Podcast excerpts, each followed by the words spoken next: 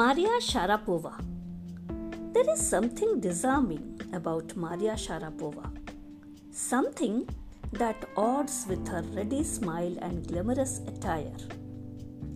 And that something in her lifted on her on Monday 22nd August 2005 to the world number 1 position in women's tennis.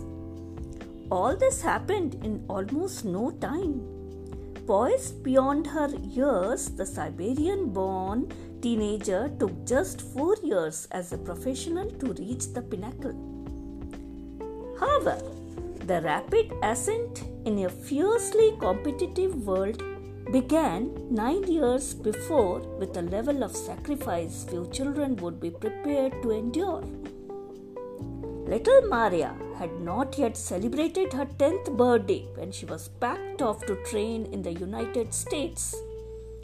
That trip to Florida with her father Yuri launched her on the path to success and stardom.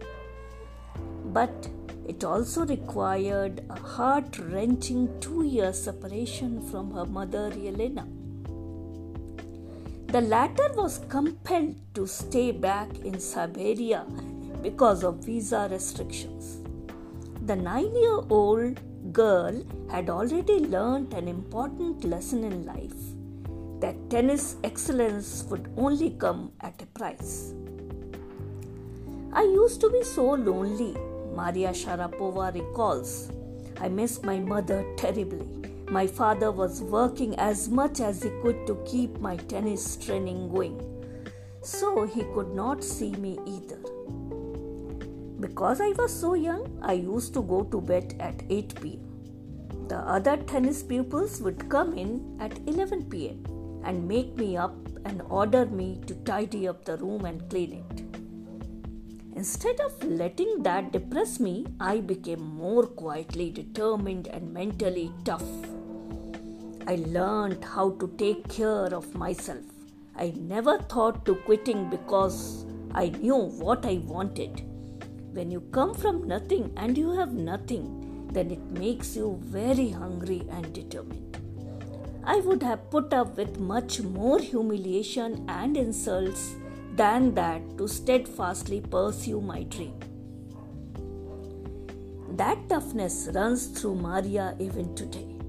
It was the key to her bagging the women's singles crown at Wimbledon in 2004 and to her meteoric rise to the world number one spot the following year.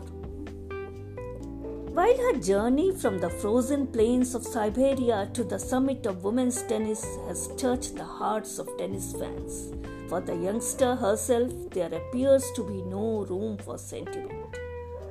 The straight looks and the answers she gives when asked about her ambition make it amply clear that she considers the sacrifices were worth it. I'm very, very competitive.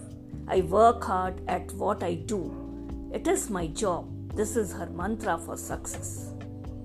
Though Maria Sharapova speaks with a pronounced American accent, she proudly parades her Russian nationality.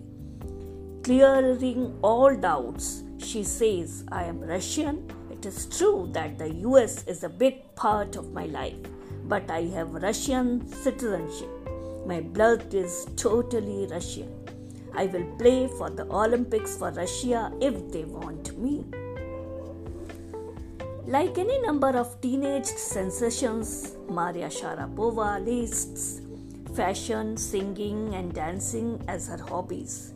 She loves reading the novels of Arthur Conan Doyle her fondness for sophisticated evening gowns appears at odds with her love of pancakes with chocolate spread and fizzy orange drinks. Maria Sharapova cannot be pigeonholed or categorized. Her talent, unwavering desire to succeed, and readiness to sacrifice have lifted her to the top of the world. Few would grudge her the riches she is now reaping. This is what she has to say about her monetary gains from tennis.